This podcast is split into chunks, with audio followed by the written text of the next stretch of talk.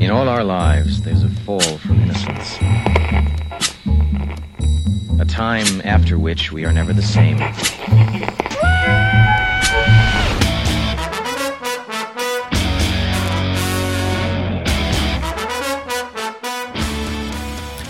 Witamy bardzo serdecznie w kolejnym odcinku podcastu Radio SK.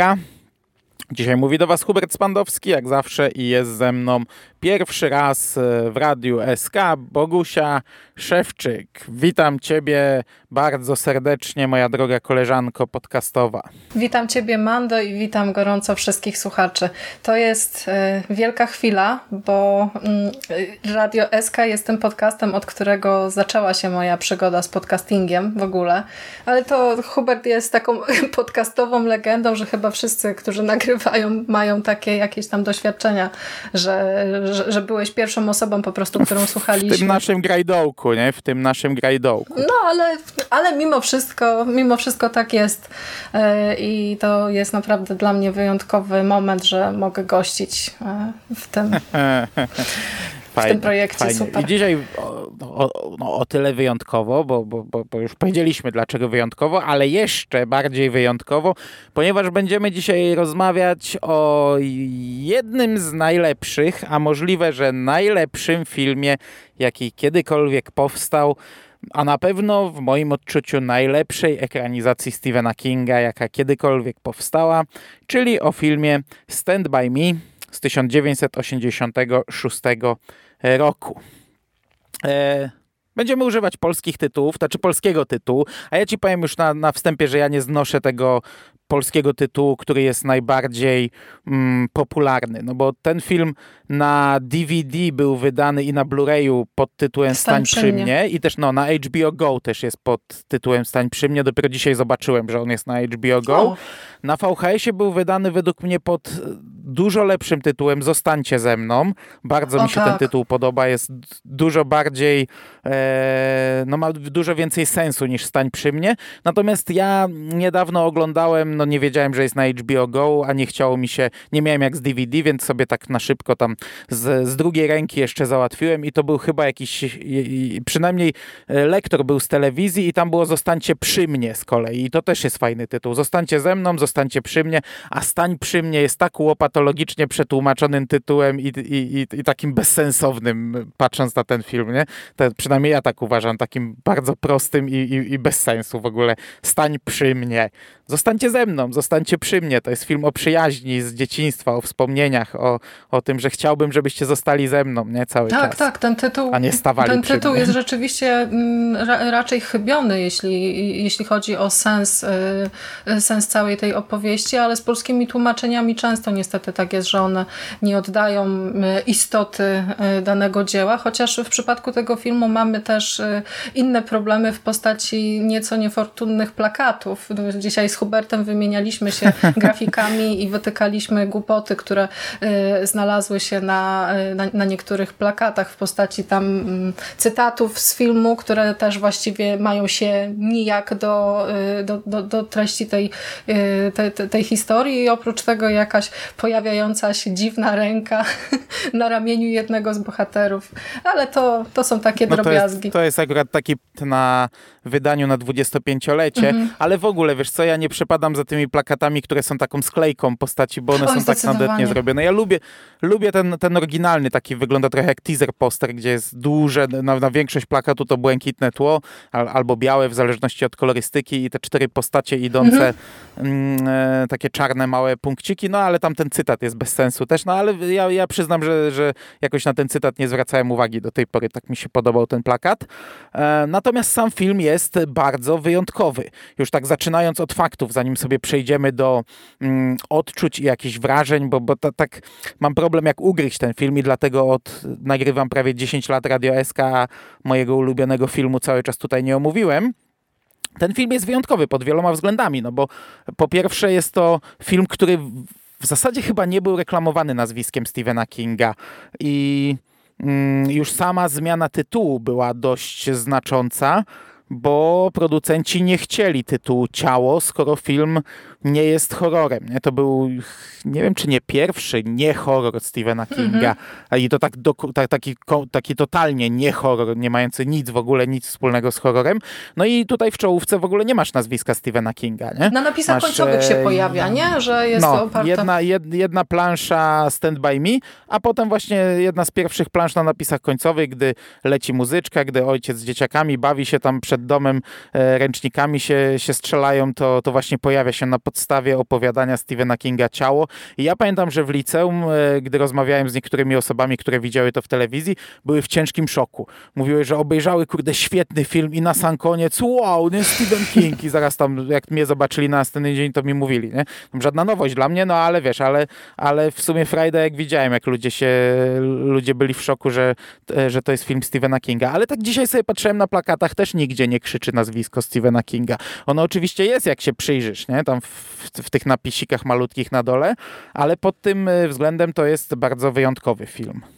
No zdecydowanie tak, bo y, wydaje mi się, że to jest rzeczywiście zerwanie z takimi opowieściami filmowymi z gatunku tych mroczniejszych. To jest w sumie też y, ekranizacja, która powstała dość wcześnie, bo ten 86 rok, no to mhm. jednak y, rzeczywiście jest to chyba jedna, jedna z pierwszych i bardzo podoba mi się to, że twórcy zdecydowali się zrezygnować właśnie z tej, z tej karteczki mistrz horroru i pokazać tę jego twarz bardziej obyczajową obyczajową, rzeczywiście dramatyczną, bo okazuje się, że w tych opowieściach y, y, obyczajowych, trochę właśnie dotykających tematu dojrzewania, to King też osiągnął mistrzostwo. Ja takie historie bardzo lubię. W ogóle ten zbiór, y, z którego pochodzi ta nowela Ciało, mhm. Cztery pory roku, to jest jedna z moich ukochanych książek. Tam są naprawdę fantastyczne teksty i wszystkie prawie, oprócz chyba jednego tam opowiadania, doczekały się naprawdę znakomitych ekranizacji, więc Więc to jest, no tam są no. przecież skazani na Shawshank, też film, film Legenda, który również pomimo jakichś tam właśnie mrocznych, bo to jest też fajne, bo y, w Stand By Me też jest jednak taki mały pierwiastek właśnie czegoś mrocznego w postaci właśnie tego, że bohaterowie wyruszają w poszukiwaniu zwłok swojego kolegi, to to mimo tego mrocznego pierwiastka jednak ta historia potrafi yy, zarezonować na takim jakimś poziomie właśnie bardziej uniwersalnym. I to, I to mi się strasznie podobało. A ja ten film y, obejrzałam bardzo późno w ogóle. Chciałam powiedzieć, że mm, ominęło mnie takie doświadczenie pokoleniowe, bo ja mam wrażenie, że to jest taki, taka produkcja, która potrafi zainspirować naprawdę całe pokolenia widzów, bo to jest y, ta, ta, taka uniwersalna historia, że bez względu na to, czy będziemy ją oglądać teraz, czy za 10 lat, czy jeszcze później, czy oglądaliśmy ją wcześniej, wcześniej, to ona do pewnego stopnia dotyka właśnie takich rzeczy bliskich każdemu z nas, że obroni się bez względu na to, jak, jak bardzo ten czas będzie, e, będzie upływał. I ja ten film obejrzałam w sumie, e, żeby cię nie skłamać, 10 lat temu, 9 E, I to też miałam wtedy taką fazę, że nadrabiałam właśnie ekranizację Kinga tak e, hurtem i to był film, po którym totalnie nie wiedziałam czego się spodziewać. Gdzieś tam mi się pojawiały te e, te takie hura optymistyczne opinie, ale tak stwierdziłam, że no jednak nie będę do końca im wierzyć, no i przekonałam się, obejrzałam, no i jestem totalnie zakochana, nie? Wiesz co, ja wielbię ten film od dekad. Um, oglądałem go pierwszy raz w podstawówce. Um, jeszcze nie dla Stephena Kinga. Jeszcze wtedy nie byłem fanem Stephena Kinga. Byłem fanem horroru może i Stephena Kinga liznąłem, jeśli chodzi o filmy, ale nie lubiłem go wtedy, bo te filmy mi się nie podobały i, i był taki okres, gdzie e, naprawdę utożsamiałem Stephena Kinga z czymś złym i, i, i starałem się nie tykać. A Stand By Me Kupiłem nawet w podstawówce na VHS-ie. Mam ten oryginalny VHS do dzisiaj, co było naprawdę czymś wyjątkowym, bo w tamtych czasach nie kupowało się oryginalnych VHS-ów. To nie tak jak teraz, że sobie te DVD czy Blu-rayce kupujesz, nie? To jest normalne. Przynajmniej długi okres taki był, bo ja w sumie przestałem. Ale VHS-ów się nie kupowało. To, to się przegrywało. To był rynek piracki wtedy funkcjonował. Naprawdę oryginalne VHS-y to się ludzie w głowę stukali, po co ty to kupujesz, nie? E, bajki Hanny Barbery spoko, to mieli, bo to w księgarniach było sprzedawane, to też miałem, ale filmów nie. To był jedyny film, który zamówiłem z takiego katalogu Video Comfort wydawanego w latach 90, 93, 4, chyba do 5, nie pamiętam.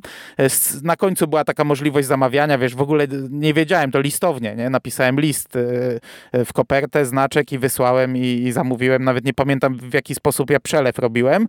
No i mam ten film do dzisiaj, ale ja go wtedy zamówiłem dlatego, że w nim grał Corey Feldman, którego ja bardzo lubiłem e, w tamtych e, czasach i ten film po prostu wielbiłem. To był jeden z lepszych dla mnie filmów, ale ogólnie filmy z Coreyem Feldmanem wtedy oglądałem no, bardzo trochę dużo. bohater dlatego... dzieciństwa, nie? Bo mm. przecież i to Goonies i e, Lost Boys, ja uwielbiam no, Lost no. Boys. No. Goonies zresztą też, no. to są... Ale ja, ja wszystko z nim lubiłem, wiesz, no ale faktycznie Goonies, Goonies Straceni Chłopcy, no to były, no miał, miał trochę, miał trochę fajnych filmów, mm -hmm.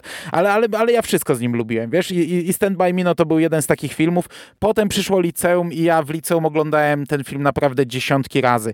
My mieliśmy coś takiego z takim moim kumplem z liceum, że spotykaliśmy się u mnie po szkole, gdzieś tam, nie wiem, w piątki najczęściej. Wieczorem szliśmy do, do baru na piwo, ale że kończyliśmy tam, nie wiem, pierwsza, druga, no to szliśmy na te kilka godzin do mnie, do domu. Ja zazwyczaj miałem pustą chałupę, no i puszczaliśmy sobie jakiś film. I mieliśmy takie swoje stałe filmy, to zazwyczaj były właśnie jakieś o dojrzewaniu, bo, bo oglądaliśmy taki film So Fucking What bardzo często, e, chyba mało znany. Wydaje mi się, że chyba, chyba o nim się zbyt wiele nie hmm. mówi. SFW to był tytuł. E, bardzo go lubiliśmy ale Stand By Me to był numer jeden. Nasz poważnie bywało, że co tydzień szło Stand By Me. Bywało, że był tydzień przerwy, dwa tygodnie, ale zawsze to wracało i przez całe liceum ja obejrzałem ten film dziesiątki razy. A potem, wiesz, studia, ja do niego ciągle wracałem. E, nadal wracam, no teraz umawialiśmy się jakiś czas temu, obejrzałem. Dzisiaj w zasadzie, wiesz, e, przeglądałem sobie HBO Go, patrzę o Stand By Me. Mówię, o dobra, jutro będziemy nagrywać, to dziś sobie wieczorem jeszcze raz obejrzę, ale mi przypomniałeś, że to dzisiaj mamy nagrywać, więc nie obejrzałem, ale nic nie stoi na przeszkodzie, żebym obejrzał go jutro znowu po nagraniu, bo ten film widziałem tyle razy, że, że to się w pale nie mieści. No jest fascynujący. To, to trzeba przyznać. Chociaż ja mam też takie wrażenie, że to jest y, taki film, który. Ja się właśnie tego bardzo obawiałam, bo y, w Stand By Me jest w ogóle bardzo mało kobiet. Tutaj głównymi bohaterami y, są chłopcy. I tak wydawało mi się, że to jest taka historia, która potrafi urzec w momencie, kiedy mm, no jest się chłopakiem, y, kiedy y, ma się rzeczywiście takie podobne doświadczenia jak, jak ci bohaterowie. Mm, I w życiu nie podejrzewałam, że historia, która, której fabułę można streścić właśnie jako wyprawę ku przygodzie w poszukiwaniu zwłok, może być takim filmem, który po prostu y, zabierze mi dech, bo jest kilka takich momentów w Stand By Me, kiedy po prostu no, człowiek siedzi oniemiały i, i zastanawia się, jak to jest możliwe, że ten film sprawdza się tak dobrze pomimo upływu czasu? To jest też taka, mm, ta, ta, taka mhm. propozycja, która potrafi cię złapać i zachwycić z zaskoczenia, bo to rzeczywiście ten, e, jeśli nie jest się w tym środowisku fanów e, Stephena Kinga i nie słucha, słyszało się zbyt dużo na temat właśnie tej, tej ekranizacji jako, e, jako tej jednej z, z lepszych, to to jest taki film, który no, rzeczywiście może budzić takie takie dziwne skojarzenia trochę, nie? Taka historia, która, której fabuła jest właściwie bardzo prosta i co tam się może wydarzyć w trakcie tej, tej ich wędrówki. No kurczę, wydarza się naprawdę bardzo dużo e, i bez względu na to, czy jesteśmy kobietą, czy mężczyzną, mm, to działa to naprawdę fantastycznie na wielu poziomach. No ciężki film też tak do streszczenia, bo no bo co, idą i mówią mhm. i sobie są, nie, chłopcy i widzimy ich życie. No inna sprawa, że widzimy ich wejście w dorosłość, widzimy jakąś ich konfrontację, ich wyobrażeń z rzeczywistością, ich dziecięcych myśli z, z jakimś tam pierwszym krokiem w dorosłe życie. No tutaj jest tego oczywiście bardzo dużo, ale taki, jak, jak, jak ktoś mnie pyta, o czym jest ten film, no to zawsze mam takie, że, że trochę nie wiem, co powiedzieć. A to, co mówisz, że tu nie ma dziewczyn, wiesz co, ja nigdy o tym nie myślałem. E, pewnie ten film dzisiaj by nie powstał, bo ja, ja jestem daleki od mówienia, wiesz, o politycznej mhm. poprawności, ale pewnie dzisiaj, no, no, mimo wszystko musiałyby być dziewczyny, musiałyby być czarnoskórzy e, bohaterowie, a, a ten film jednak przedstawia tamte czasy tak, jak wyglądały. No, w latach 50.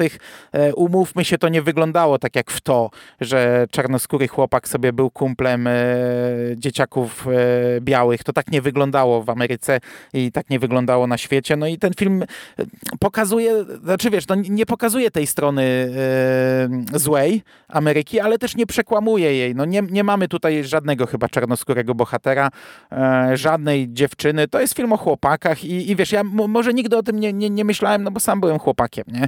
Więc, więc w ogóle nie myślałem o tym, że, że, że to jakoś tak pokazuje tę stronę, więc nawet, nawet się nigdy nie stawiałem w twojej sytuacji, powiedzmy, jak dziewczyna na to patrzy, nie? Mm. No. A ja ci powiem, bo mówiłaś o książce, że ja, ja o książce nagrałem kiedyś z Dumphem podcast i ostatniego sobie słuchałem, bo, bo się nawet zastanawiałem, czy jeszcze raz go nie nagrać, bo ja mam często takie myśli, ale stwierdziłem, że w sumie powiem dokładnie to samo, tylko może troszkę lepiej. Ja z tą książką miałem ten problem, że ona wyszła w Polsce, gdy ja już, a przynajmniej ja ją przeczytałem, gdy ja już te filmy widziałem, wiesz, Stand By Me jakieś 50 razy pewnie widziałem, Skazanych na Shawshank pewnie ze 40, tego Ucznia Szatana, którego też bardzo lubiłem, no nie widziałem go bardzo dawno, tego filmu, też dosyć dobrze znałem i wtedy dostałem ten zbiór, który był inny i, i ja miałem z nim zawsze problem. Ja, ja, ja, za nim aż tak nie przepadam, dlatego, że te filmy po prostu wielbię i one już były wryte w mój mózg, już je miałem, wiesz, w, w, wyrysowane pod powiekami i widziałem to to wszystko i to, to, jedyny chyba mam taki przypadek, gdzie filmy tak mną zawładnęły, że potem książka do mnie trochę nie trafiała, bo tam jednak jest zupełnie inna wizja. Te, te, to opowiadanie jest inne w, niż ten film, e, troszeczkę. E, ale też no, no, ca, całe tempo, całą dynamikę ma inną, bo ono jest pocięte tymi opowiadaniami wtrąconymi. Ja nie jestem aż takim fanem opowiadania filmu, dużo bardziej. Znaczy, ja się zastanawiałam nawet, czy by nie przeczytać sobie tego tekstu przed, przed nagraniem, ale tak jakoś e, stwierdziłam, że Hmm, chyba nie ma sensu. Może sobie do niego wrócę za jakiś czas, właśnie, żeby poprzypominać sobie te, te drobne różnice, bo nie chciałabym też, żeby hmm, y, do, do, pewnego stopnia moje zdanie na temat opowiadania wpływało na ocenę tego filmu, bo y, w, w przypadku akurat tej, hmm, tego obrazu to jest tak trochę, że jest to taka adaptacja, która faktycznie jest w moim odczuciu jedną z tych idealnych. Tutaj mm, mam wrażenie, że reżyserowi udało się rzeczywiście, reżyserowi i scenarzystom, udało się rzeczywiście wyciągnąć z, tej, z, te, z tego tekstu Kinga to wszystko, co jest, y, co jest najlepsze, co jest rdzeniem właśnie, właśnie tej opowieści, jakoś to idealnie zbilansować, znaleźć jakiś taki właśnie złoty środek i pomimo właśnie jakichś tam e, zmian, które są e, wprowadzone w scenariuszu w stosunku do, do tego tekstu źródłowego, oryginalnego, E, no to moim zdaniem to są nawet zmiany na lepsze. E, takie, które, e, które zmieniają -hmm, totalnie -hmm. na przykład odbiór finału, bo ja sobie mm, przy którymś tam kolejnym oglądaniu y, filmu, bo też mam tak, że wracam do niego dość często. Mm, y, i cały czas czekam na to, żeby wiesz, on nie wywoływał takich emocji we mnie, ale to się chyba nigdy nie zdarzy. No to, to, to tam ta końcówka, którą zaproponował reżyser jest jednak lepsza w porównaniu do tego, co, co wymyślił Stephen King. I jakoś tak bardziej, mm, bardziej odnajduje tych bohaterów w tej y, wersji, wersji filmowej zakończenia. No tutaj mieliśmy, wiesz, nominację do Oscara dla scenarzystów, no, w ogóle wow, e, a Rob Reiner był do Złotego Globu, z tego co kojarzę, nominowany i chyba film też był nominowany jako najlepszy film e, dramatyczny chyba, czy jakoś tak. mhm. tak. No ten film odniósł w ogóle gigantyczny sukces, bo on miał budżet 8 milionów, a zarobił łącznie 52 miliony. I Rob Reiner no, bardzo mocno wybił się na tym filmie. On przecież po tym filmie jako, jako takie podziękowanie, jako taki hołd założył wytwórnię filmową, którą nazwał Castle Rock Entertainment. Mm, bardzo charakterystyczna. Na pewno widziałaś dużo mhm. filmów. E, to się zaczyna jak taka mm, latarnia morska tak. oświetla w koło i, i oświetla ten napis e, Castle Rock Entertainment. Oni wyprodukowali Misery, wyprodukowali Skazanych na Shawshank, Zieloną Milę, e, Łowcę Snów, Krainę Wiecznego Szczęścia, Dolores, Dolores, Dolores Claiborne, e, to, to tylko z Kingowych, a jeszcze masę, masę innych filmów, także, mm, także ten film był sukcesem e, i otworzył drogę Robowi Reinerowi. No i to był, umówmy się, nawet nie tylko fabularnie i nie tylko to, co miał do przekazania, ale również e, pod względem nazwisk. Kurczę, fantastyczny film, patrząc na to, jakich tutaj mamy ludzi za znaczy po stronie tej, mm, po drugiej stronie kamery, nie? o aktorach mówię, bo, bo ja jestem, ja, ja byłem zawsze pod wrażeniem tego, co tutaj widzimy. Mamy tutaj Willa Whitona, czyli kolesia, dzie, dzieciaka, który potem zagra w Szkole Wyrzutków, w Star Treku. O Willu Whitonie zresztą mówię, mówiłem już jakiś czas temu, bo cholera wie, kiedy ten podcast poleci w, w reaktywacji nawiedzonego podcastu, więc tutaj nie będę się powtarzał. Aktor, którego bardzo, bardzo lubię, jest River Phoenix, który był przecież no, zapowiadającą się bardzo, bardzo wielką gwiazdą, który odszedł przedwcześnie. Corey Feldman, o którym mówiłem, jak wielbie człowieka. Jerry O'Connell, który tutaj jeszcze grubasek, potem grał przecież główną rolę chociażby w Sliders serialu, e, który lubiłem, chociażby Krzyku w Krzyku 2, 2 grał chłopaka Sydney. Mamy Kiefera Sutherlanda, no wow. fantastyczna. Obu Sutherlandów uwielbiałem w dzieciństwie.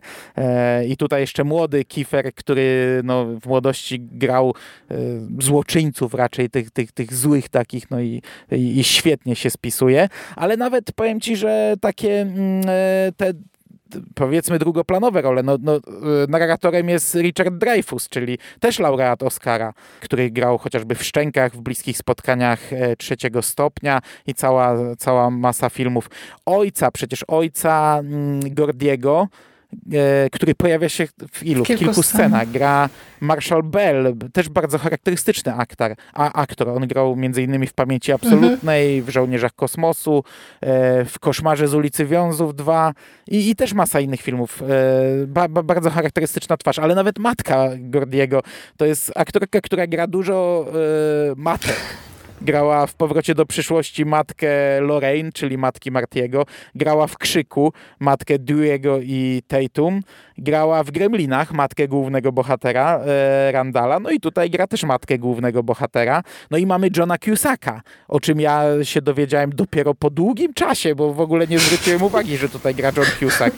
On gra brata e, Gordiego Leczensa, nieżyjącego danego, e, w kilku scenach, tylko w retrospekcjach. E, ja się o tym naprawdę dowiedziałem dosyć późno. Nie, nie, nie poznałem człowieka. No John Cusack to był dla mnie w ogóle sporym zaskoczeniem tutaj, e, jak, jak go zobaczyłam takiego młodego i tak jeszcze nie do końca właśnie tak patrzyłam, czy to on, czy nie on.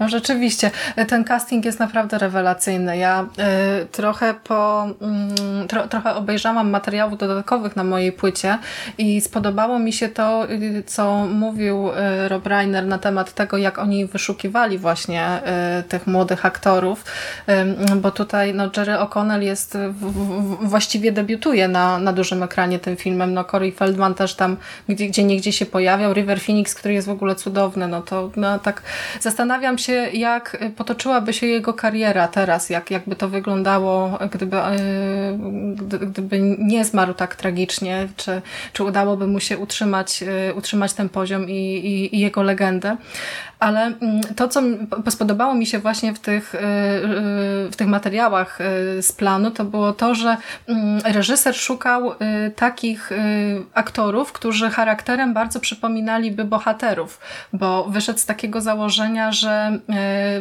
młodzi, debiutujący, nastoletni aktorzy będą mieli problem z wyczuwaniem niektórych, niektórych emocji. Nie będzie można zmusić ich do tego, żeby na przykład zagrali swoje zupełne przeciwieństwo, no bo jeszcze nie mają jakby tego aktorskiego mhm, warsztatu, nie? I to wydało mi się też ciekawe, że oni wszyscy e, mówią o tej takiej właśnie jakiejś rodzinnej, e, przyjacielskiej atmosferze, która panowała na planie, o tym, że e, na początku przez dwa tygodnie mieli po prostu taki rodzaj jakiegoś obozu, na którym robili różne tam inscenizacje i mm, ogrywali się ze sobą, po, po, poznawali siebie nawzajem.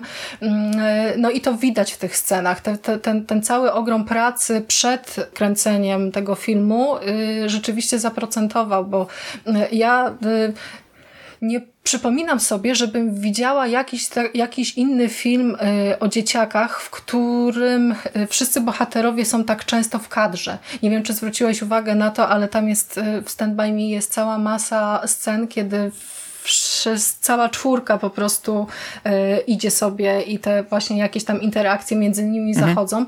I tutaj faktycznie widać, że oni e, no, zaprzyjaźnili się może rzeczywiście i byli ze sobą na tyle blisko, że po prostu wyczuwali, e, wyczuwali swoje intencje w lot. Tutaj też bardzo rozbawiła mnie ta anegdota związana z Kieferem Sutherlandem, bo on tutaj w tym filmie jest rzeczywiście kapitalny. Ma chyba 17 czy 18 lat i już gra po prostu w taki sposób, że wow.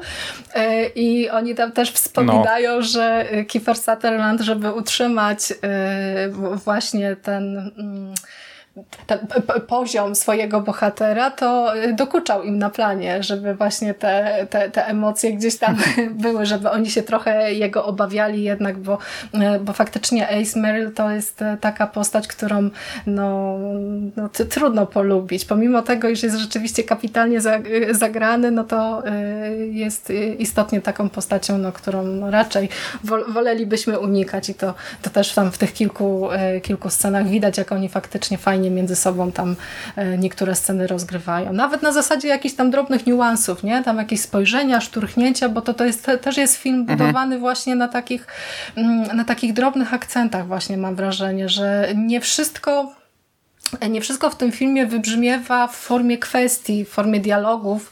Jest też rzeczywiście sporo takich jakichś emocjonalnych ładunków, które po prostu przeskakują między tymi, między tymi bohaterami. Z Willem Wheatonem miałam drobny problem, bo y, on chyba jest taki najbardziej jakby teatralny to może złe słowo, ale taki y, wycofany może, jeszcze tak nie do końca obyty, e, obyty z kamerą, bo po Finiksie widać, że on rzeczywiście jest, e, już nawet jako nastolatek mm -hmm, jest w mm -hmm, tym no, swoim no. żywiole i, to, i to widać. Corey Feldman, który ma po prostu kapitalną scenę, jak wybucha gniewem, no to to, co tam jest w tych jego oczach, to no ale z, z Willem rzeczywiście miałam, miałam drobny problem, ale to są rzeczywiście takie drobiazgi, które absolutnie nie psują mi, yy, nie psują mi seansu. Ale ja chyba też tak miałem, też coś takiego odczuwałem. Tutaj niby każdy bohater, bo tu każdy z nich, każdy z tych czwórki jest bardzo wyrazisty, tak. każdy ma jakiś problem. Każdy jest jakiś, nie? Można, jak no. rozmawiamy mhm. o po, poszczególnych bohaterach, to można y,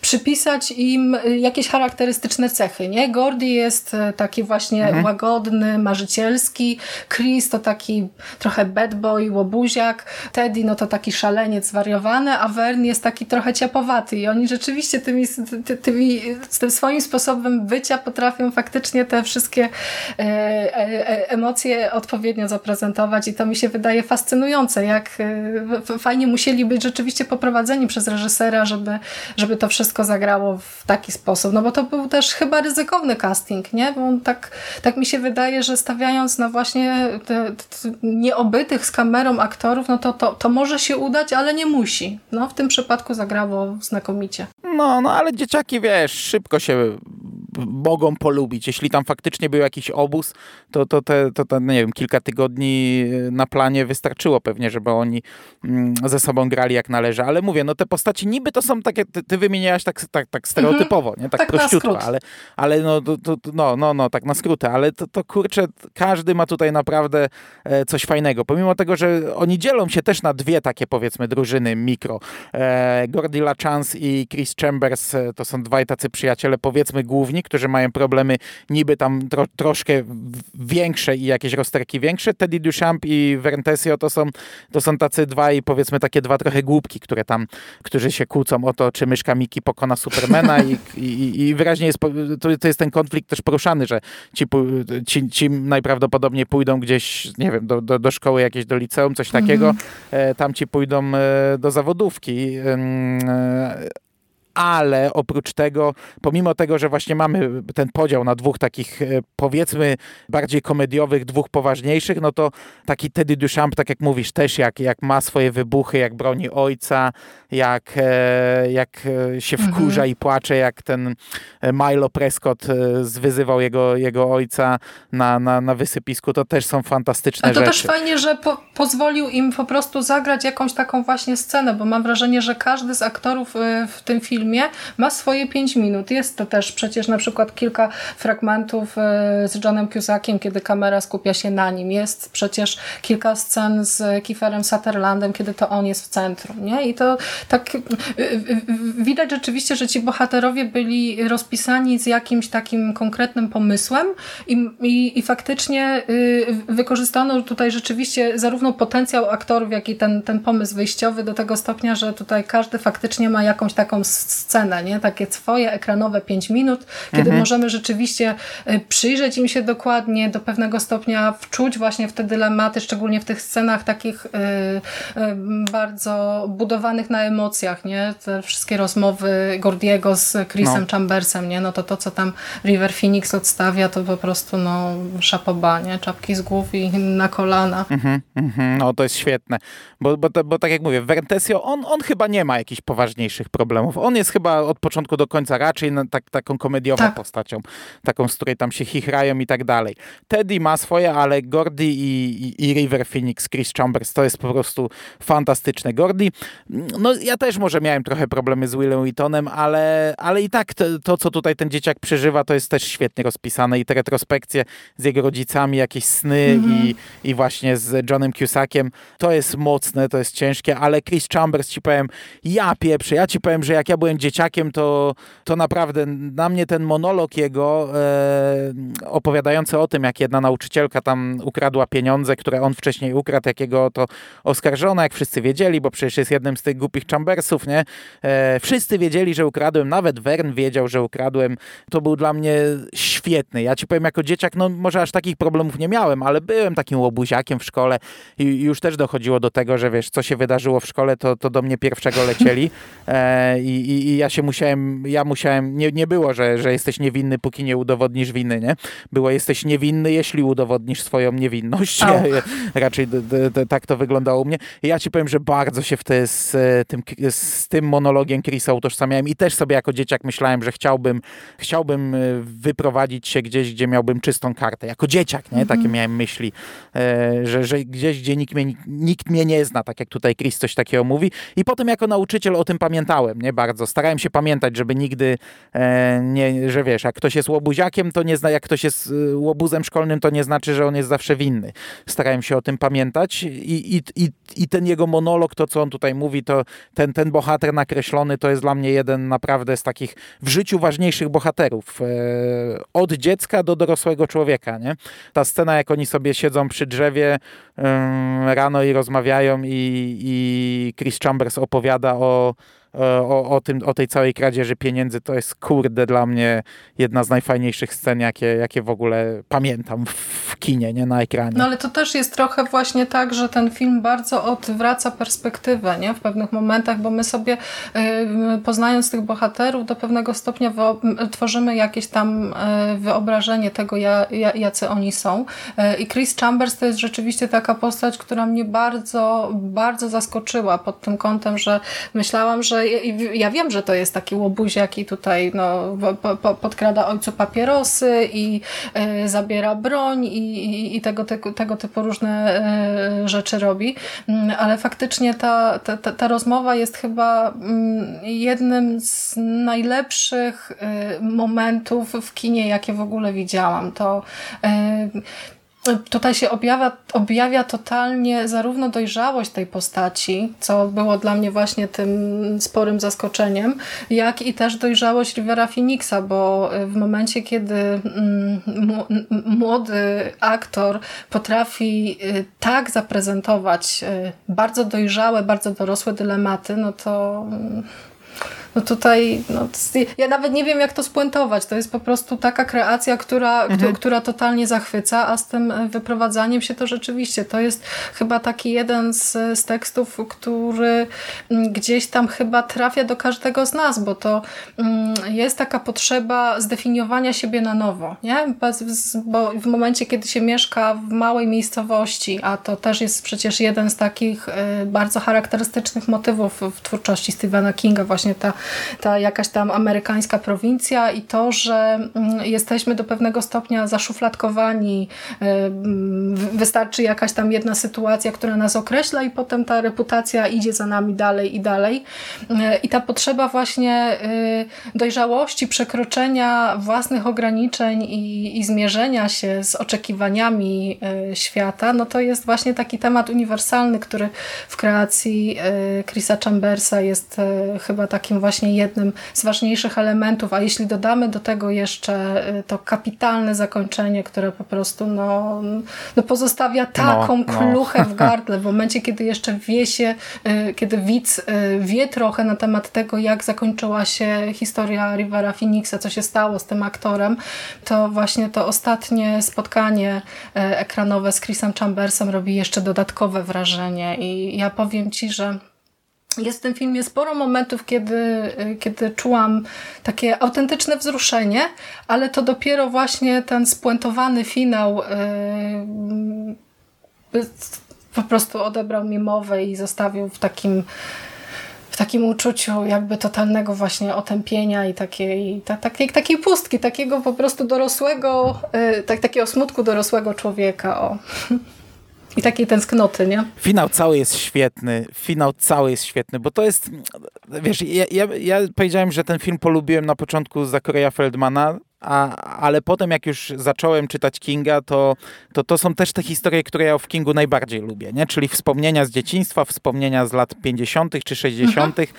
i no, no i, i, wiesz, dla mnie, dla mnie do dzisiaj najlepszą książką Kinga jest to, no ale to jest horrorem, nie? I w to też płakałem, gdy się dzieciaki rozstawały, gdy, zaczynały, gdy dorośli zaczynali o sobie zapominać, to było takie smutne, a tutaj mamy życiową, nie żadnego potwora, tylko życie, nie? I ta ostatnia scena, jak te dzieciaki przychodzą do Castle Rock, to ja bym ją mógł recytować, nie? gdy miasto no. wydało nam się e, dużo mniejsze dużo niż wcześniej i, i każdy odchodzi, jeszcze Wern się schyla, cent, nie? ten kręci głową i, i, i, on mówi, nie, że, że no tutaj e, chłopacy poszli tam do szkoły, już się nie widzieliśmy, mijaliśmy się tylko na korytarzach i wtedy i, i każdy z nich znika, nie? Każdy z nich odchodzi, znika z, z, jego życia i jak odchodzi Chris i on mówi o Chrisie i Chris jeszcze się obraca i rozpływa, e, no to to jest kurde fantastyczne, a potem takie, potem, znaczy to nie jest złagodzenie, to też jest fajne, jak te dzieciaki wchodzą i, i już dorosłego narratora, który e, w czasach dzisiejszych, czy, czy, znaczy ówczesnych, to jest rok 1985, kończy pisać i oni mówią, no kiedy w końcu wychodzimy? Zaraz, zaraz, nie? E, mówił to godzinę temu, tak? Tata jest dziwny, gdy pisze, nie? I on tak spojrzał na nich i wyszedł i się zaczyna bawić z dzieciakami. To też jest fajne zakończenie. No nie, to nie gra na takich aż emocjach jak to wcześniejsze, ale to, to też jest fajne, że mamy kolejne pokolenie dzieciaków. Eee, no ale mówię, no ta, ta ostatnia cała scena jest dla mnie, dla mnie też potężnym, kurde, takim naprawdę fantastycznym e, zakończeniem tego filmu. Najpiękniejsze jest też to, e, że tutaj dużo jest jednak emocji poukrywanych w głosie e, Richarda Dreyfusa, który przez cały film nam opowiada tę historię z perspektywy już dorosłego, e, dorosłego Gordiego, ale właśnie w tym momencie spuentowania to my nie słyszymy jego głosu to wszystko odbywa się w absolutnej ciszy. Te ostatnie zdania, które on wklepuje, że y, wiem, że chociaż no, nie widzieliśmy no. się tam mhm. przez 10 lat, to będę za nim zawsze tęsknił, będzie mi go ciągle brakowało i, i to, że, mhm. że nigdy mhm. nie miałem takich przyjaciół jak wtedy, kiedy miałem 12 lat, to, to, to, to jest właśnie, to, ten moment jest takim wyciszeniem, taką chwilą właśnie dla, dla nas widzów, takim sygnałem, nie, że to, e, to jest takie upamiętnienie właśnie tego, co odeszło, nie? Tej, tej jakiejś tam dziecięcej beztroski -hmm, i, to, i to może dotyczyć nie tylko bohaterów, ale przecież e, dotyka w pewnym stopniu każdego z nas. Taki właśnie jest ten film. No, no. A narrator też jest świetny, bo ja też lubię takie rzeczy. Wiesz, dla mnie jeden z najlepszych seriali to są Cudowne Lata tak, nadal. Prawda. Mm, i, i, tutaj, no, I tutaj też mamy takiego narratora, który opowiada o tym dzieciństwie. To, są, to, to, to jest prosty motyw, ale fajny. A to, to jest rok 85. Znaczy, no, film w 86. Akcja w 85 i w 59 ta druga. No ale tak, to wszystko, co powiedzieliśmy, to jest, kurde, potężne i ta ostatnia scena, jak on to wpisuje, też jest świetna. Eee, ale no, dobra, emocje odłóżmy na bok, żebyśmy się tu nie popłakali zaraz. Mm, ten film też gra fajnie tymi, wiesz, tymi powiedzmy nie tak ciężkimi momentami, no bo te ciężkie wybrzmiewają wtedy, kiedy mają wybrzmieć, ale oprócz tego mamy pełno y, pierdół pomiędzy nimi, Ro, rozmowy o grzebieniu, nie? Kto wziął jedzenie, kto wziął pieniądze, nie? Przejście po, po pociągu, e, ognisko wieczorem i robienie mm, pieczenie tych pianek, nie? Warta z bronią przy, przy drzewie, rozmowy o poważnych sprawach, którymi interesują się chłopacy, zanim nie poznają istnienia dziewczyn, nie? E, i, i, I cała masa, ubliżanie swojej matce, które było ich zabawą, nie? Cała masa takich, takich właśnie drobiazgów, na, na, na które składa się ten film, rozmów pomiędzy nimi, one też są fantastyczne, nie? Tylko no to już nie są takie, mówię, te emocje na chwilę odłóżmy już sobie na bok i jeszcze, jeszcze wróćmy do takich, takich, takich przyziemnych rzeczy, bo tego też tu jest pełno, nie? No to jest coś, co totalnie robi ten film, bo cała y, atmosfera jest budowana i skupiona y, właśnie na tej czwórce y, bohaterów, którzy wędrując, wędrując przez las właśnie zmierzają ku jakiemuś celowi. To jest w ogóle fajne, że mm, ja mam takie wrażenie, że oni faktycznie w momencie rozpoczęcia tej swojej podróży są rzeczywiście pewni tego, jacy są w sensie charakterów i też wiedzą dokąd zmierzają i to jest takie, e, te, te, takie fajne, a w połączeniu z właśnie całym tym klimatem takiej wakacyjnej beztroski i tego pięknego lata, które gdzieś tam wokoło i jest też bardzo fajnie prezentowane poprzez te kadry, wszystkie w plenerze, w ogóle oni mają fantastyczne lokacje w tym filmie. To, mm -hmm, to jest mm -hmm. też rzeczywiście taki element, który, który do pewnego stopnia bardzo mnie zachwycił i, i, i sprawił, że faktycznie chciałabym się wybrać na taką włóczęgę jak, e, jak ci bohaterowie. I tutaj też jest E, bardzo ciekawy pomysł e, zbudowany na tym, że mamy młodych bohaterów, którzy są też skonfrontowani właśnie z dorosłymi jakimiś sytuacjami. No bo oni przecież narażają się bandzie e, Ace'a Merilla i też do tej konfrontacji prędzej czy później musi dojść.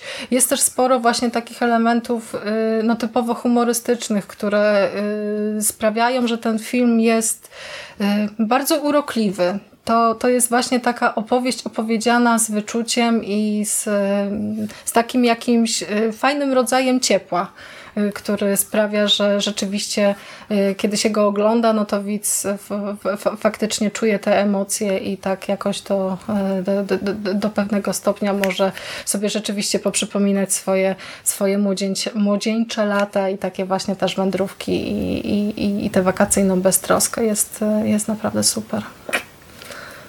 Tak jest. To jest wszystko, co robi ten film. Lato, lokacje, e, odtworzenie epoki, odtworzenie klimatu też przez muzykę. Przecież fantastyczna muzyka, która prowadzi ten film i w ogóle można by się rozpływać i zachwycać. Dla mnie też to, że to jest Castle Rock. No kurde, Castle Rock przez tak długi czas było w moim sercu najważniejszą rzeczą w Kingowym uniwersum i tutaj w filmie zostało odtworzone, też jest świetne.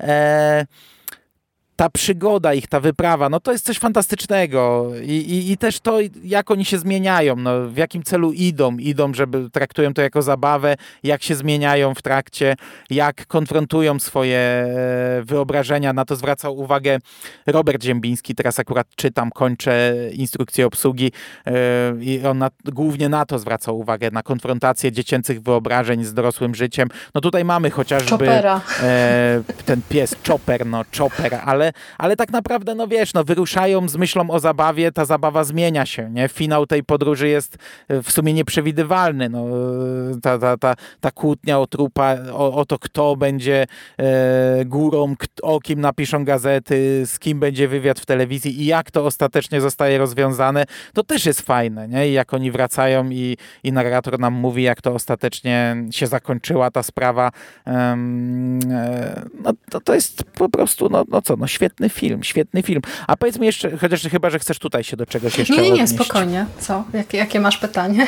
Może nad, nad muzyką się chciałaś jeszcze pozachwycać, może, bo nie mówiłaś, e, ale to rozumiem fantastyczna, nie? Fantastyczna. Tak, no... e, mam pytanie takie, bo mówiłem, że opowiadanie jest e, dla mnie trochę za mocno przecinane, przerywane tymi opowiadaniami Gordiego, bo tam mamy kilka, z tego co pamiętam i to takie, mnie to strasznie wybijało czytając tekst. Natomiast w filmie ostatecznie też znalazło się jedno, czyli Zemsta Tłustodubskiego Hogana, E, ale jest to na tyle sprawnie wprowadzone, krótkie, że, że tutaj, tutaj nie, nie miałem takiego odczucia, jak czytając e, opowiadanie, mm, jak czytając ten tekst, tą nowelkę, czy jak to nazwać, mini powieść. Tutaj mi się to bardzo podobało. W sumie to ta opowieść przy ognisku i opowieść o wymiotujących, o, o, o tej wielkiej zemście e, podczas jedzenia, jedzenia placków. E, nie, nie miałeś z tym problemu? Nie, nie, był to, nie był to problem, że taki przerywnik nagle? Nie. Wyda, znaczy, no, w sumie czemu ja za ciebie odpowiadam. Nie, na, podczas pierwszego seansu rzeczywiście tak nie, nie do końca wiedziałam, co się dzieje, bo pa, pa, pamiętam bardzo dokładnie te pierwsze momenty, kiedy ten film oglądałam i tak zastanawiałam się rzeczywiście, do czego to, do czego to zmierza, ale potem sobie uświadomiłam, że przecież tutaj chodzi o to też, że Gordy potrafi właśnie te opowieści snuć y, i, i do pewnego stopnia no to na, te, te, ten element też y, zasługiwał na osobne miejsce w filmie, y, a że to jest po prostu scena przekomiczna, no to, to nie, nie, nie, nie miałam z tym, nie miałam z tym problemu, ale do, do pewnego stopnia on też yy, ta zemsta yy, jedzącego placki bohatera. Pustodubskiego Hogana. to te, też jest te, taki element, który do pewnego stopnia w, wpasowuje się w, w całą tę opowieść. Może dlatego y, nie, nie, nie przeszkadzało mi wcale y, wprowadzenie czegoś takiego do fabuły. Ja bardzo lubię to, co jest potem, wiesz. E, też, to znaczy lubię tę opowieść i to, jak ona jest pokazana, ona mnie zawsze Prawda? bawi, ale bardzo lubię to, co jest potem, jak oni wszyscy wiwatują, to jej, jej, nagle, no i co było dalej? no jak to, co było dalej? To już koniec. Jak to koniec? No, no, no, to koniec, nie? No to bez sensu zakończenie. Nie, fajne opowiadanie, tylko koniec no do dupy. Tak, nie? A wtedy się... To tak bardzo dotyczy a, Stephena Kinga, a potem jeszcze Bart się dopytuje, no. jak to się stało, czy musiał zapłacić za udział no, w konkursie. Czy musiała zapłacić. A Teddy, a może wrócił do domu, zabił ojca i matkę i wstąpił do Texas no, Rangers? prawda. No nie, nie bardzo. Al, al, albo coś w tym stylu. Pomyśl nad tym. nie wszystkie dobre opowieści muszą być e, spuentowane w sposób oczywisty, nie? To, to, to, to też tutaj chodzi o No ale to było idealne, historii. to było bardzo fajne zakończenie prawda. tego opowiadania, nie? Tylko że, że siedział, no. triumf i, i, obserwował to, co działo się wokoło. No, to mnie, się, mnie się to naprawdę bardzo, bardzo fajnie kojarzy, bo to mm, początkowo wydawało mi się, że właśnie historia y, dotycząca wymiotującej widowni y, nie pasuje do czegoś, co jest y, tak mm, ciężkie właśnie, emocjonalne, nie? Tak, tak, tak naładowane różnymi emocjami, ale potem stwierdziłam, że to jednak jest element takiego y, dziecięcego świata, nie? No bo tutaj y, do, do pewnego stopnia y, żarty związane z różnymi wydzielinami i, i, tego typu opowieści, no to, to też w tym wieku spokojnie można przecież uprawiać, także mhm. to składa mi się właśnie na tę kolejną cegiełkę, która dopełnia po prostu tego, mm, jak znakomicie skonstruowana skonstruowana jest ta, e, ta, ta, historia, ale faktycznie kiedy usłyszałam, jak, e, jak wtedy krytykuje zakończenie, to pomyślałam o tym, jak, jak często Kingowi się dostaje właśnie za to, że jego e, książki nie, nie mają dobrej puenty, także to ta analogia jest po prostu no, bardzo czytelna dla mnie. No dobrze, to ja ci powiem, że ja już się chyba wyprztykałem. Mm, mógłbym tylko powtarzać, co, co, co miałem do powiedzenia. Masz coś tam jeszcze? No właśnie, to, to, to, jak to jest możliwe, że ten film tak bardzo nas zachwyca? Bo ja przez te y, ostatnie lata, jak y, co jakiś czas wracam sobie do niego, to ja cały czas szukam odpowiedzi na to pytanie, bo y, wymieniliśmy składowe tego filmu, że są fajni bohaterowie, właśnie, że jest ten wakacyjny klimat, że jest to wchodzenie w dorosłość, że jest do pewnego stopnia tam ten taki mroczny pierwiastek w postaci tej śmierci, która gdzieś tam też jest widoczna zarówno właśnie w, w poszukiwaniu tych tytułowych zwłok, jak i przecież Teddy, który też e, no, igra, e, igra ze śmiercią i podejmuje jakieś tam ryzykowne sytuacje. Mm, I tak zastanawiając się właśnie nad tym, jak e, dlaczego ten film tak bardzo mnie zachwyca, to doszłam do wniosku, że mm, on nie tylko jest właśnie taką uniwersalną opowieścią, z którą może się utożsamiać każdy, ale przede wszystkim jest to chyba jeden z najbardziej szczerych i autentycznych obrazów, y, jakie widziałam. Bo bardzo często kino ma takie problemy, że mm, trochę przekłamuje właśnie rzeczywistość, nie? przekształca ją. A mhm. Y, w momencie, kiedy oglądam Stand By Me, to mam wrażenie, że to wszystko y, jest autentyczne, prawdziwe. Jest właśnie takie też E, sentymentalne, ale nie tandetne. Jest y, zbudowane z takiej właśnie potrzeby upamiętnienia czegoś, czego już nie ma. Z takiej, takiego spojrzenia właśnie z dystansem. Ale jest też tutaj dużo takich rzeczy, z którymi e, ja też mogę się utożsamiać. Na przykład jednym z ważniejszych elementów e, całej fabuły jest to, że bohaterowie wędrują torami kolejowymi. Tam po drodze spotykają pociąg, e, który nadjeżdża i, im zagraża. A ja jako nastolatka bardzo często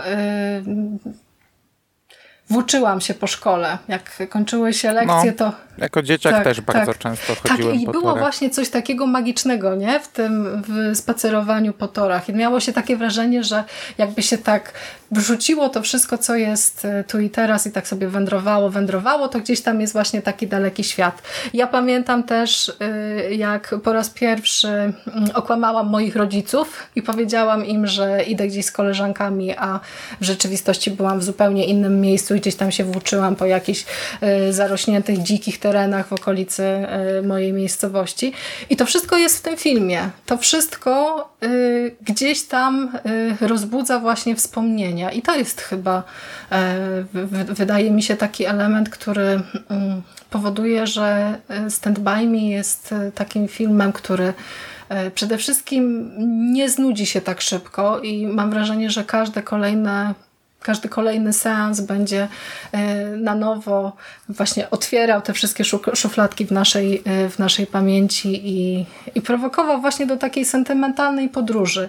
A jednocześnie jest to też taka historia, która jest e, na tyle nieskomplikowana, że może nawet tą swoją prostotą ująć. To nie jest tak, że to jest prostacka e, historia o jakichś takich czterech głupolach, którzy gdzieś tam sobie wędrują. Tutaj jest też cała masa poukrywanych, poukrywanych elementów, które no, zachwycają po prostu. To jest no, wyjątkowy film i też y, wyjątkowe doświadczenie, bo, bo mam takie wrażenie, że rzeczywiście każdy, kto zasiądzie do seansu, y, odbierze go indywidualnie. To na tym polega wielkie kino. To jest definicja wielkiego kina, wielkiego filmu, bo, bo ten, ten, ten obraz jest rzeczywiście e, filmem wyjątkowym, wybitnym. Ja, ja nie umiem powiedzieć. No to, to wszystko, co powiedziałaś, brzmi bardzo ładnie i pod wszystkim się podpisuje. Wydaje mi się, to, czy po pierwsze, mnie, mnie bardzo łatwo takimi historiami kupić. Um, i, i, no i wielu mnie kupiło, i między innymi King mnie kupił.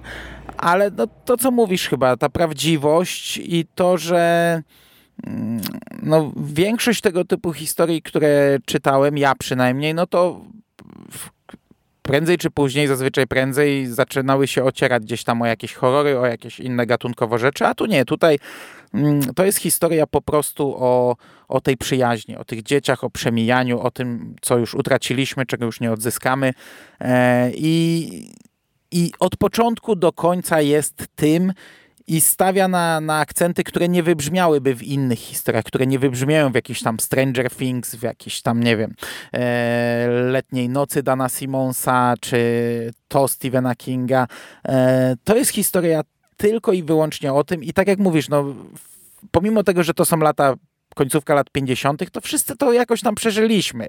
I to, co przeżywa narrator, to też przeżyliśmy, bo, bo no może nie na taką skalę. Ja nie mam chyba takiego jeszcze. Mm, zresztą no nie wiem, czy miałem takich przyjaciół w dzieciństwie i, i czy coś takiego przeżyliśmy ale też mam coś takiego, że wiesz, mam takie wieczory, że siadam i sobie sprawdzam, co się dzieje u, u jakichś ludzi, którzy kiedyś dla mnie byli ważni i mam taki wieczór takiej nostalgii, mm, rozmyślania o tym, co było kiedyś. Ale to nie? też jest wszystko I prędzej właśnie czy takie później przy, przyjdą takie nie? dni, że wiesz, będę coś, coś takiego sprawdzał i się dowiem, że ktoś umarł. No. No, jeszcze czegoś takiego nie miałem, ale prędzej czy później coś takiego będzie, no, no, bo, no bo to jest e, ko, kolejny krok w życiu nie? każdego z nas. I to jest dla mnie po prostu fantastyczny film. I to jest w sumie zadziwiające, że wiesz, jako dzieciak był dla mnie fantastyczny i dalej jest fantastyczny. Ja powiedziałem, to jest najlepsza ekranizacja Stephena Kinga i pod tym się cały czas podpisuję. I powiedziałem, że to jest dla mnie najlepszy film, jaki powstał. Przez wiele lat tak mówiłem. Teraz to tak trudniej mi powiedzieć, czy to jest faktycznie najlepszy, bo wiesz, mam, mam wiele filmów, które miały naprawdę gigantyczny wpływ na moje życie. No takie Gwiezdne Wojny, no to jest coś, co zdefiniowało moje ostatnie kilkanaście lat. Poznałem masę ludzi dzięki temu, no, no, no, no masę przeżyłem, ale ta, taki mój w środku, taki tylko dla mnie, to Stand By Me będzie chyba na zawsze moim, moim zdaniem najlepszym filmem. Taki, który ja przeżywam w sobie, a, a nie który przeżywam, wiesz, na konwentach, na zjazdach, na spotkaniach, bawiąc się z fanami. Tak, to nie? jest takie doświadczenie indywidualne bardzo, nie? Seans tego filmu. A jednocześnie też podoba mi się to, że jest tutaj y, sporo takich właśnie słodko-gorzkich tonów, y, bo można by oczekiwać po takiej opowieści no właśnie typowo przygodowej, definiowanej czasami jako nawet kino familijne, czegoś takiego, że będą y, uogólnienia i jakieś tam zła, złagodzenia całej tej, całej tej opowieści.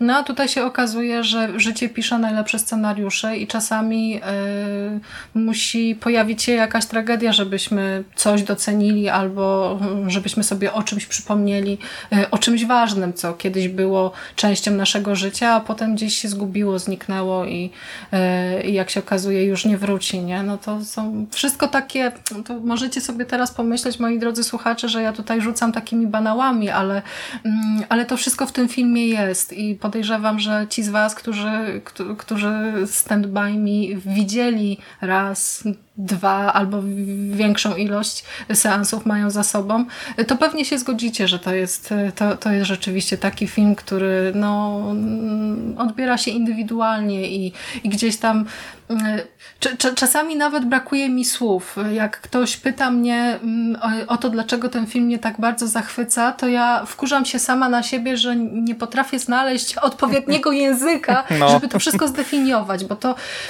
to tutaj zwykłe powiedzenie, że to jest zachwycająca historia, obejrzyj, to, to, to aż trochę umniejsza właśnie y, znaczenie tego, jaki tutaj jest potencjał właśnie takiej e, samodzielnej interpretacji, takiego indywidualnego poszukiwania, poszukiwania ukrytych znaczeń. Chciałabym mieć y, umiejętność jeszcze lepszego y, operowania językiem, żebyście poczuli tę ekscytację, którą, którą mam, bo przez te ostatnie kilka tygodni to ja ten film widziałam z pięć razy na pewno. Jak się przygotowywałam do tego podcastu, to ja tak go oglądam, oglądam i cały czas czekam, aż przestanie czarować, ale no to nie następuje, więc wydaje mi się, że to jest rzeczywiście takie kino, które na zawsze pozostanie właśnie takie nostalgiczne, refleksyjne. Niech tak będzie, bo to no, te, te, takie rzeczy też są w życiu potrzebne. Fajnie, że rozmawiamy o tym w podcaście, który jest kojarzony właśnie ze Stephenem Kingiem, nie? bo okazuje się, że on też w tych, w tych swoich opowieściach takich, takich nastrojowych i, i, i trochę refleksyjnych też jednak potrafi osiągnąć mistrzostwo. Nie? To, to jest właśnie przykład takiej historii. Tak jest. Tak jest. Dobrze. To, to, to, no to chyba kończymy, tak. nie? A jeszcze warto po powiedzieć, że fajnie, że zebraliśmy się y, na tę dyskusję akurat teraz, bo 8 y, sierpnia będzie kolejna rocznica, kolejny rok upłynie od premiery, już y, ile to będzie lat? 30, 34? Nie wiem, czy dobrze mówię. Tak, 34 no, lata. No, no to to, to aż prosiło się o to, żeby zasiąść do, do tej dyskusji. Fajnie, że w takim czasie. I wakacje w ogóle też, więc tym bardziej spoko. No, lato, wakacje. fajnie. To jest dobry film na ten okres. Tak jest. E, dobrze, to dziękuję Ci tutaj bardzo za rozmowę. Tak, tak sobie tak smutnie, nostalgicznie poroz, porozmawialiśmy w tym pierwszym naszym wspólnym Radio SK. E, no miejmy nadzieję, że nie ostatnim, bo mamy jakieś tam plany na mm, kolejne dyskusje. Już może trochę mniej e, wyciskające tutaj łzy z może nie tyle z słuchaczy, co z rozmówców. E, no, ale fajnie, żeby, że się udało i fajnie, że pogadaliśmy o tym filmie, wiesz, bo ja mam zawsze problemy z takimi filmami albo książkami, które widziałem czy czytałem wielokrotnie i które wałkowałem i, i wydaje mi się, że w ogóle nie wiem, co o nich powiedzieć. Tyle razy je widziałem i, i, i tak długo były ze mną przez taką dużą część życia, że no, no widzisz, nagrywam Radio SK 10 lat, a nie mówiłem o Skazanych na Shawshank, nie mówiłem o Zielonej Mili, o Stand By Me, nie mówiłem o tych wszystkich najważniejszych filmach, jakie, jakie powstały na podstawie Stephena Kinga, bo, bo jakoś nie wiem, jakie ugryźć kompletnie, nie? Także fajnie, że... że... Skazanych na Shawshank też warto byłoby no. nagrać podcast. Także no. fajnie, że się, że się udało porozmawiać o tym filmie, bo to naprawdę jest, e, jest bardzo dobry i dla mnie bardzo ważny film. Także bardzo Ci dziękuję za rozmowę. Dziękuję pięknie za uwagę, dziękuję za rozmowę. A teraz idziemy usiąść sobie z Mando przy ognisku i będziemy się zastanawiać, e, czym jest Goofy. Może znajdziemy odpowiedź. No, Goofy jest wymyślonym stworzeniem na potrzeby tej animacji. No to od zawsze było wiadomo. Nie rozumiem tego pytania, czym jest Goofy.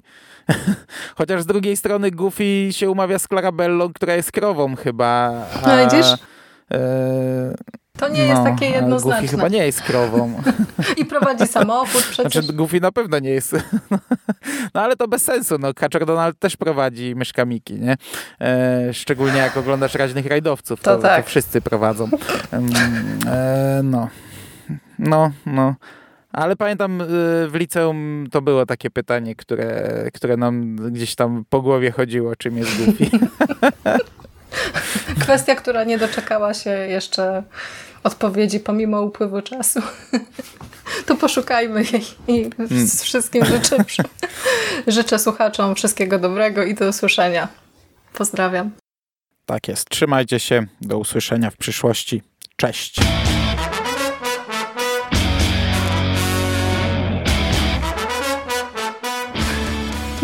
Trochę nam się końcówka rozjechała, bo zaczęłam się chichotać.